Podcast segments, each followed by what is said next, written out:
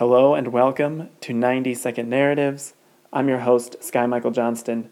Today, Dr. Jaipreet Virdi is our storyteller. She is an assistant professor in the Department of History at the University of Delaware. Her story, Do You Bant? Diet and Deafness in Victorian England, continues the podcast's season 4 theme of health and wellness. Here is Dr. Virdi. William Banting was the British funeral director who, at age 66, was the beast weighing 202 pounds at 5 foot 5 and needed a truss to hold an umbilical rupture in place. His weight was so troublesome that he could not tie his shoes and had to walk down the stairs backwards to limit the pain of weight on his knees and ankles. He tried losing the weight, but his efforts were in vain.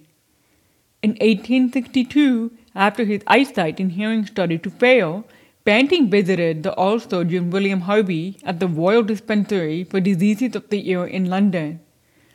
Upon examining Banting's ears and assessing his obese stature, Harvey concluded that the undertaker's deafness was a symptom of fat deposits lodged in the eustachian tube.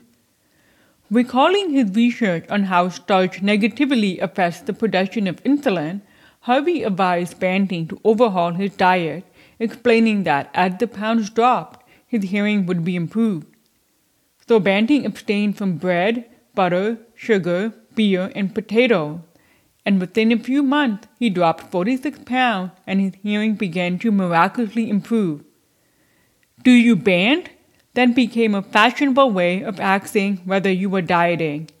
And Banting's diet remained ingrained in our culture we just call it the low carb diet.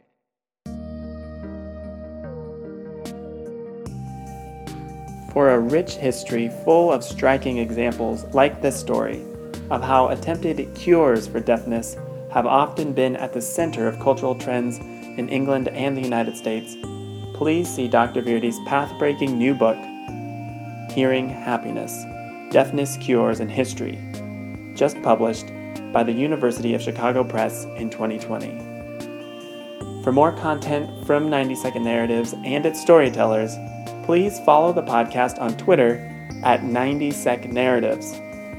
Thank you for joining me for today's little story with big historical significance.